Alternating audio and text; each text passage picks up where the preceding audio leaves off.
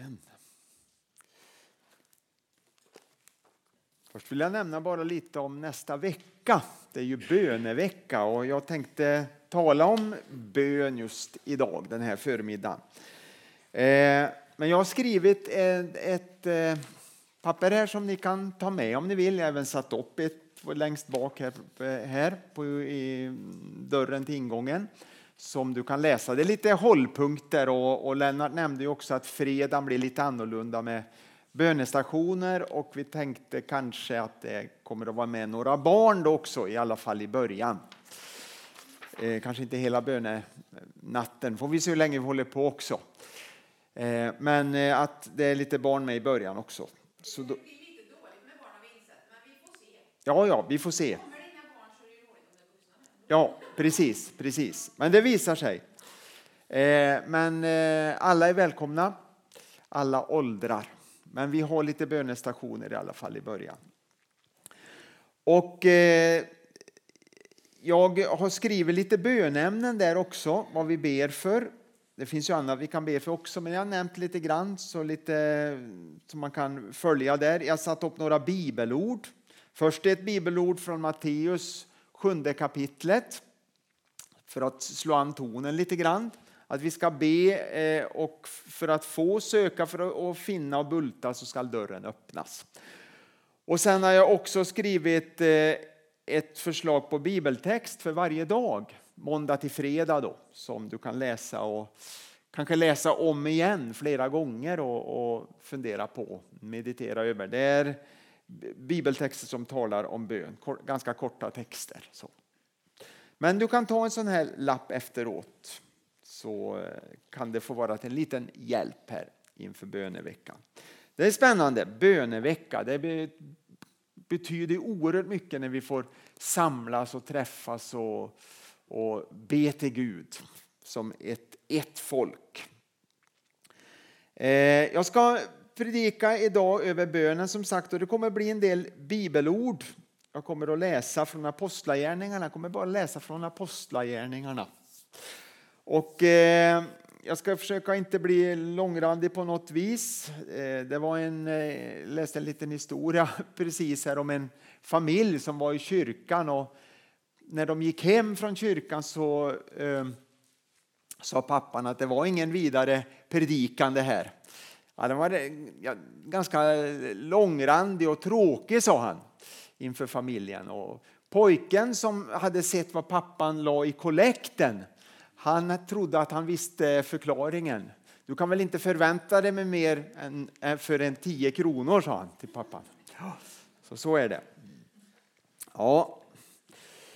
Eh, jag kommer att läsa några bibelverser som sagt och eh, vi ska lägga upp den första på skärmen, sen kommer jag bara att läsa korta, korta verser. Och det är nionde kapitlet, elfte versen i Apostlagärningarna.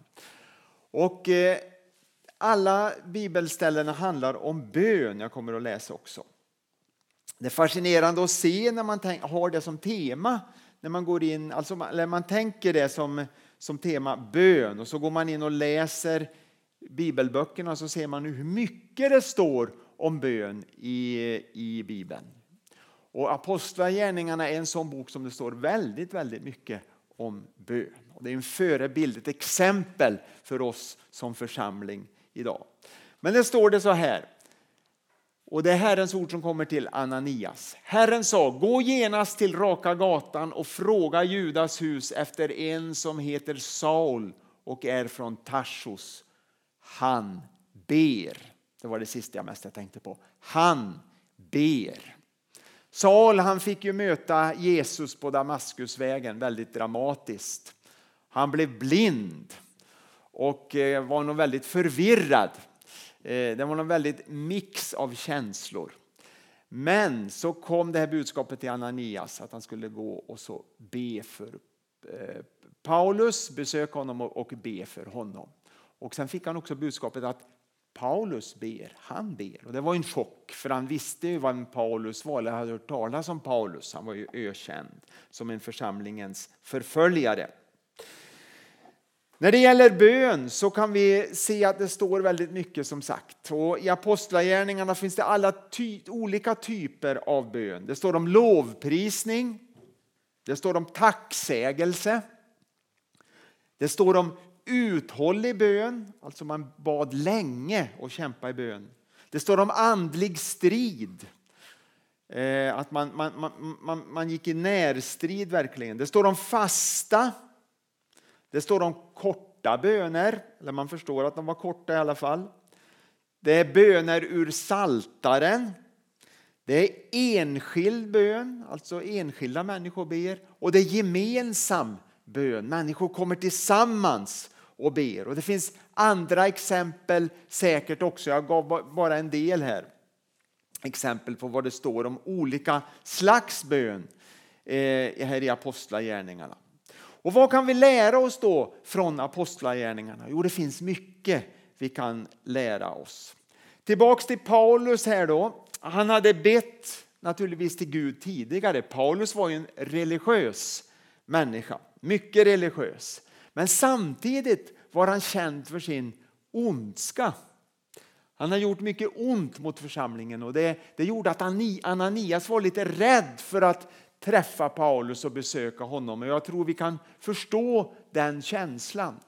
Samtidigt är det lite svårt att få det att gå ihop. En människa som ber mycket men är känd för sin ondska. Går det verkligen? Ja, det går. Man kan be på olika sätt som sagt och man kan också be men inte från hjärtat. Och då, kan man, då förändras man inte som människa utan man kan fortsätta leva i sin synd och ondska och ändå be väldigt mycket. Och det här har vi ju väldigt många exempel på naturligtvis. Men i mötet med Gud så blir bönen annorlunda. Det blir en hjärtats bön, en förkrosselsens bön, ett, ett rop efter, efter hjälp från Herren. Vi talade om kung David förra söndagen, om ni kommer ihåg det, i samband med nattvardsfirandet här. Och när kung David, han hade ju bett mycket, men det blev en annan ljud i skällan efter han hade konfronterats med sin synd av profeten Natan. En förkrosselsens, en ödmjukhetens bön hos David. Han blev en förändrad människa. Och jag tror det är samma typ av bön som, som David bad bad Paul nu, han heter, Paulus, han hette ju Saul in, Saulus innan men sen fick han namnet Paulus. En ny bön från hjärtat, en förkrosselsens bön, en ödmjukhetens bön. En desperat bön efter hjälp från Gud. Det skulle vara intressant att vara med och lyssna när Paulus bad, hur han bad och vad han bad om. Det skulle varit väldigt spännande. Man kan ju sin fantasi vara med där och tänka på det. Nu kommer jag hoppa lite grann då från några olika kapitel i Apostlagärningarna och jag kommer inte läsa från varje kapitel, då blir det långt. Men jag ska ta någon vers från några olika kapitel. Första kapitlet, fjortonde versen. Det var innan pingsten, så står det så här. Alla dessa höll ihop under ständig bön. De fick en, en uppgift av Jesus, det var att vänta till anden, hjälparen, skulle komma. De första lärjungarna plus en del andra också. De var samlade i bön. Och man väntade under tio dagar, sen föll den helige ande. Och det jag tänkte på här det var att de höll ihop. Enheten var viktig i bönen. Att man håller ihop när man ber, att man håller ihop som Guds församling. Det är en väldig kraft i enheten när vi kommer tillsammans och så ber vi om något. Vi är, vi är överens om något och så ber vi om det. Då blir det en väldig kraft. Och Det handlar om att fokusera rätt. Lärjungarna återgick inte till sina arbeten efter att Jesus hade lämnat den eh, här världen, i alla fall inte omedelbart. De gjorde ju det en del möjligtvis senare eh, under korta perioder, men inte här, utan nu var de fokuserade de här tio dagarna i bön. Det var inget annat som gällde. Här gällde det att fokusera. Och Det här behöver vi lära oss som församling idag också, att fokusera på bönen. Att komma samman, att hålla ut, hålla ihop. Det är en, en, en, ett, eh, en, någonting vi kan lära här från den här bibelsammanhanget. Och så står det i första eh, kapitlet 24 versen också att man skulle utvälja en efterträdare åt Judas Iskariot. Och vad gjorde man då? Jo, man bad. Man bad om Guds ledning. Man behövde visshet, man behövde ledning för att få rätt person som efterträdde Judas Iskariot. Kommer du ihåg vad han hette som efterträdde? Mattias, ja.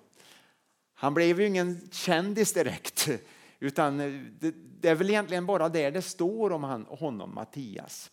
Men han intog Judas plats, Judas Iskarios plats, Mattias. Man bad om ledning, så när man skulle välja ut en person här som skulle ta den här viktiga positionen, då, var det, då, då, då bad man om visshet och ledning så den helige Ande ledde rätt så det blev riktigt. Andra kapitlet, 42 versen, så står det så här om de första kristna att de deltog troget i apostlarnas undervisning och i den inbördes hjälpen, i brödbrytandet och bönerna. Det var, gjorde de första kristna. De var med troget, deltog troget i samlingarna. Undervisningen, det var ju gamla testamentet och Jesu ord som man hade memorerat. Man hade ju inte Bibeln som vi har, Nya testamentet. Utan lärjungarna hade ju lärt sig och hört vad Jesus hade undervisat och det hade man memorerat. Så det citerar man, den undervisningen. Sen hade man Gamla testamentet. Sen var man med i det sociala arbetet, den inbördes hjälpen. Brödbrytandet, det var alltså måltidsgemenskap som man samlades kring. Man åt tillsammans och ofta i samband med det så firade man också Herrens måltid, nattvarden. Och bönerna. Och här tror man eh, eh, att, att det betyder här att bönerna som man bad, man samlades och gick också till synagogan. För de första kristna var ju judar. Och de var vana att be ur saltaren, så man läste saltarböner när man bad. Man bad ju andra böner också, men saltarböner var vanligt. Man läste ur saltaren. Det är intressant också. Och det kan också vi lära mycket att läsa saltaren och så be och komma inför Herren. Ibland kanske inte alltid vi har ord, egna ord. Och då kan det vara skönt att komma med böner som är skrivna innan. Det är inget, inget fel och inget konstigt med det, för det är väldigt bibliskt. Saltaren är ett exempel som vi kan använda just när det gäller böner, att komma inför Gud. Och sen står det så här i fjärde kapitlet, 24 versen. Då, hade, då var det ett hot över de första kristna. Eh, Petrus och Johannes hade blivit fängslade och översteprästerna hade sagt ni får inte predika om Jesus mer. Ni får inte nämna hans namn och inte tala om honom mer. Eh, vad gjorde de? Tror ni de slutade? Nej, det vet vi att de inte gjorde. De fortsatte i alla fall. Ibland kan man fundera hur skulle vi göra? Hur skulle du och jag göra om vi hade det hotet över oss? Vad skulle hända om vi fick, eh, eh om myndigheterna här i Sverige sa och även lokalt så här eh, sa att ni får inte samlas, och, ja, ni får samlas i kyrkan men ni får inte tala om Jesus. Och ni får inte vittna om Jesus för människor utanför kyrkan. Eh, absolut inte. Hur skulle vi göra? Skulle vi eh, trotsa förbudet eller skulle vi eh, finna oss i vad myndigheterna säger? Man kan ställa sig den frågan ibland. Det är ju många kristna idag som lever under det hotet. Vi gör ju det inte, tack och lov. Men på, i många platser och på, i många länder så är det ju så, en verklighet. Men vad gjorde de första kristna? Då läser vi fjärde kapitlet, 24 versen. Då står det att när de andra hörde det började de gemensamt be högt till Gud. Och sen om när man läser bönen där så ber de inte om beskydd i första hand. Inte att de ska slippa lida, utan de talar om, eller de ber om frimodighet att fortsätta att predika om Jesus och be för de sjuka. De bad om frimodighet att fortsätta framåt. Det fanns inga andra alternativ. Och svaret lät sig inte dröja. Vad hände? När man läser i Apostlagärningarna 4 längre eh, senare där så står det att de fylldes av andens kraft till att be för de sjuka och att predika evangeliet. De struntade fullkomligt i vad, vad myndigheterna sa. Det var bara att fortsätta till vilket pris som helst. Sjätte kapitlet, fjärde versen, Apostlagärningarna 6 och 4. Då står det om eh, att, man, eh, eh, att det, var, det var mycket att göra med, med den dagliga hjälpen, alltså det sociala arbetet. Och, och lärjungarna, första de ledarna, var väldigt engagerade i detta och det tog väldigt mycket tid. Då bestämde de sig för att eh, de, de, skulle utvälja ett speciell grupp människor som skulle ansvara för det sociala, sociala arbetet. Och så står det så här i, i fjärde versen. Då kan vi själva ägna oss helt åt bön och åt ordets tjänst. En prioritering för ledarskapet, att ägna sig åt bön och ordets tjänst. Hur viktigt det var för ledarna att de ägnade sig åt bön och åt ordets tjänst, alltså predika Guds ord. Och så utvalde de medhjälpare eller diakoner då. Och det var inga oandliga människor. Ibland kan man tänka sig en andlig elit och så väljer man ut sådana som är praktiska som inte är så andliga. Men så var det absolut inte. Utan de här som skulle sköta de praktiska, eh, praktiska uppgifterna, det var, det var väldigt viktigt att det var också andliga människor som hade med Gud att göra. Och en som de utvalde, det var ju Stefanus, den första martyren. Han blev en person som blev ansvarig för det sociala arbetet i församlingen. Och så står det i sjunde kapitlet och eh, eh förlåt, de, det står så här också att de bad en bön för, eh, för de här de hade utvalt. Och så la de händerna på dem. La sina, och de förde, förlåt, eh, kapitel 6 och vers 6. Och de, förde, och de förde fram dem till apostlarna som bad en bön och lade sina händer på dem. En bön, en kort bön verkar det ha varit. De, de bad för de här människorna. De hade utvalt den här gruppen, bland annat Stefanus. Då. Och sen lade de sina händer på dem. Handpåläggning. Jag vet inte om du har funderat på vad det betyder med handpåläggning. Det är ju ganska vanligt ibland oss eh, att vi gör det, att vi lägger händerna på den som vi ber. Och det är ju att jag får vara en kanal för den heliga Ande, att den heliga Ande verkar genom mig. När jag lägger händerna på en person så verkar Gud genom mig och så överförs en välsignelse till den personen som jag ber för. Det här är ju vanligt i Bibeln och omnämns ganska mycket. I Gamla Testamentet så innebar det kan man säga också att någon som ägde ett uppdrag eller en fullmakt lät någon annan helt eller delvis få del av just den här fullmakten eller uppdraget när man la händerna på någon. Profeterna gjorde ju så när man utvalde efterträdare och så här. Jag tänker på Elia och Lisa till exempel och så här. Ja, och så ska vi, läser vi ifrån sjunde kapitlet och sextionde versen så här. Och det, nu handlar det om Stefanus innan han dog här, den första martyren som var en av de, den här gruppen som arbetar med det sociala arbetet i församlingen.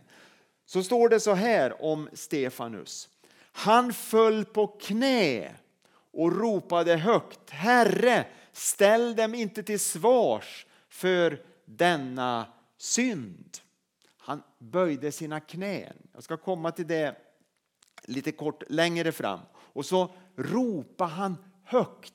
Det står ofta i Bibeln att människor ropade i bön inför Gud. Alltså man ropar från djupet av sitt hjärta till Gud. Och så ber han en, en förlåtelsens bön, precis som Jesus egentligen bad. Fader förlåt dem för de vet inte vad de gör. Då säger han så här, ställ dem inte till svars för denna synd. Det är En kärlekens och förlåtelsens bön.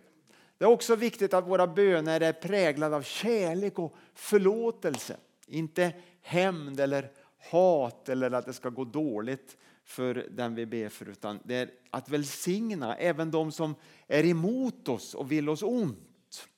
Och Stefanos, det, det här är ganska intressant, en liten detalj bara, att han bad egentligen som Mose bad i Gamla testamentet. Mose bad att utplåna mig, för Gud ville ju utplåna folket för de var olydiga, men Mose sa utplåna mig istället. Han, han, han kände så mycket för sitt eget folk så han var beredd att själv gå i döden för dem. Så han bad att Gud räddar dem till vilket pris som helst. Och så står det också i, här i, sam, i samband med detta innan Stefanus håller sitt tal, han anklagas. Han anklagas för att gå emot Mose och lagen. Så står det faktiskt som att hans ansikte såg ut som en ängel. Så jag vet inte om du har tänkt på det, Stefanus. Och i Gamla testamentet läser vi också om Mose när han varit på berget med Herren så utstrålade hans ansikte ett ljus, han återspeglade Herren. Det, det är ganska märkligt egentligen att Stefanus, som han blev anklagad för att häda Mose, så finns det sådana likheter med Mose. Det är en liten, eh, liten detalj, men jag tycker det är intressant. Tolfte kapitlet så står det här i femtonde versen.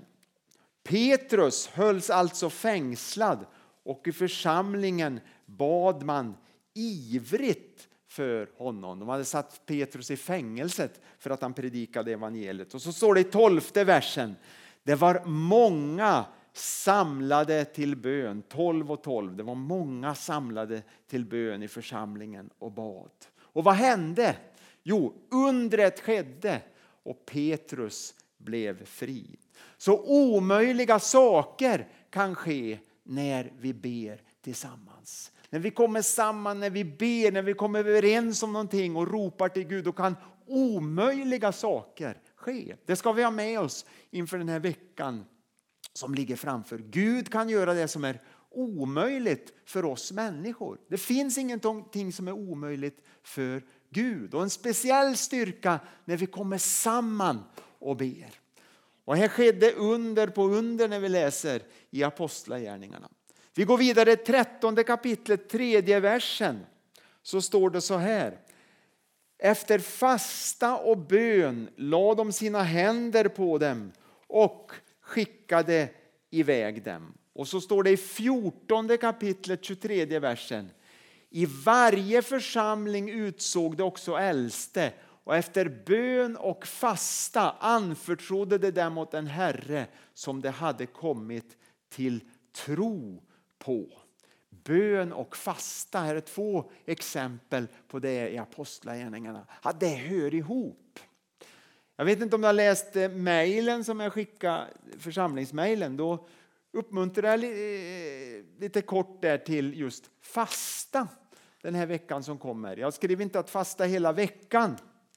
Det går det också, men är man ovan så är det kanske att ta i lite väl mycket. Men man kan fasta lite grann. Man kanske kan hoppa över en måltid en dag till exempel. Och ta lite extra tid med bön och bibelläsning just under den tiden man skulle ätit, om man har möjlighet praktiskt möjligt. Många av oss har praktiska möjligheter, jag vet det. Eh, det, det, kanske kan vara lite svårare om man står på sitt jobb eller är i skolan och sådär. Men, men eh, de flesta av oss tror jag klarar det eller har möjlighet att göra det. Och fastan är ju en resurs som finns till vårt förfogande. Bibeln talar mycket om fastan. Se gamla testamentet. Jesus i nya testamentet naturligtvis, stort exempel. Det handlar ofta om att avstå mat. Det är väl främst det som lyfts fram. Men det kan också vara annat som pockar på vår uppmärksamhet. Att fasta, kanske från social gemenskap eller sociala medier och så vidare. Bibeln talar om partiell fasta. Man kan fasta lite grann, precis som jag sa, att hoppa över någon måltid eller eh, en måltid per dag kanske. Eller, eh, eller någon annan typ av, av, av uppdelning.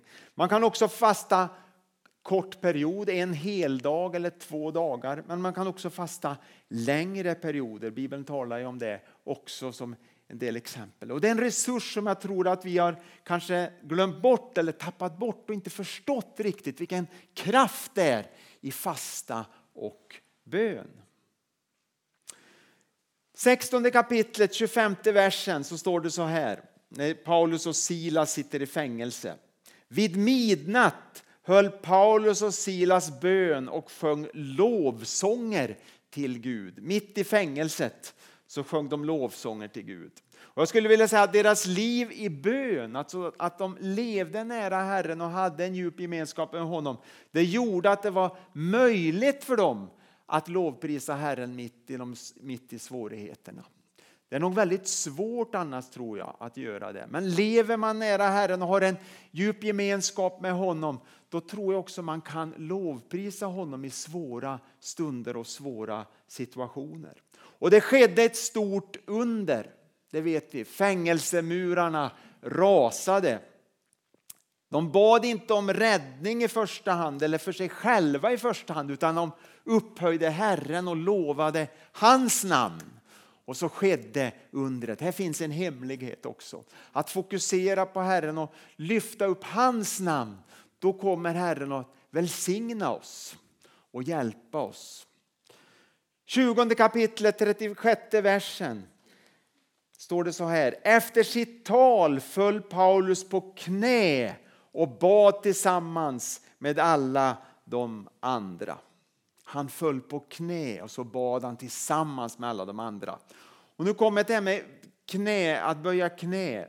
Bön har med ödmjukhet att göra.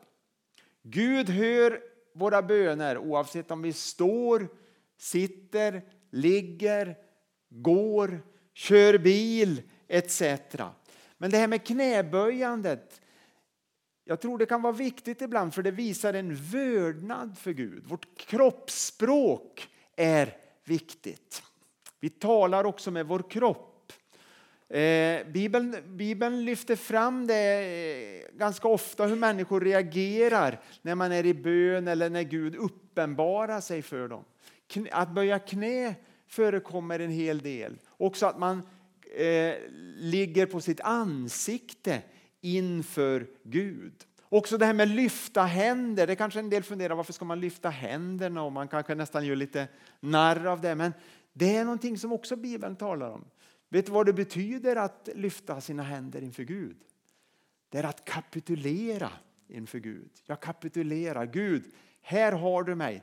Ta hand om mitt liv och gör vad du vill med mig när jag lyfter mina händer inför Gud. Det är att verkligen att ödmjuka sig inför Gud. Så kroppsspråket är viktigt, väldigt viktigt. Men Gud naturligtvis, han lyssnar oavsett. Han hör ju, det är ju hjärtat det handlar om i första hand. Naturligtvis är det så. Men jag tror det är viktigt att komma ihåg att vi talar också med kroppen. 27 kapitlet, nu är det bara två ställen kvar. 27 kapitlet, 35 och 36 versen så är det ett underbart bibelord och det är en storm här ute på havet och Paulus är mitt i detta, han är på väg som fånge till Rom och det är väldigt dramatiskt här. Och de håller på att gå under men nu börjar det lugna sig lite och Paulus han slår an tonen här verkligen mitt bland alla de här människorna. Sen står det, det står så här i 27 kapitlet 35-36.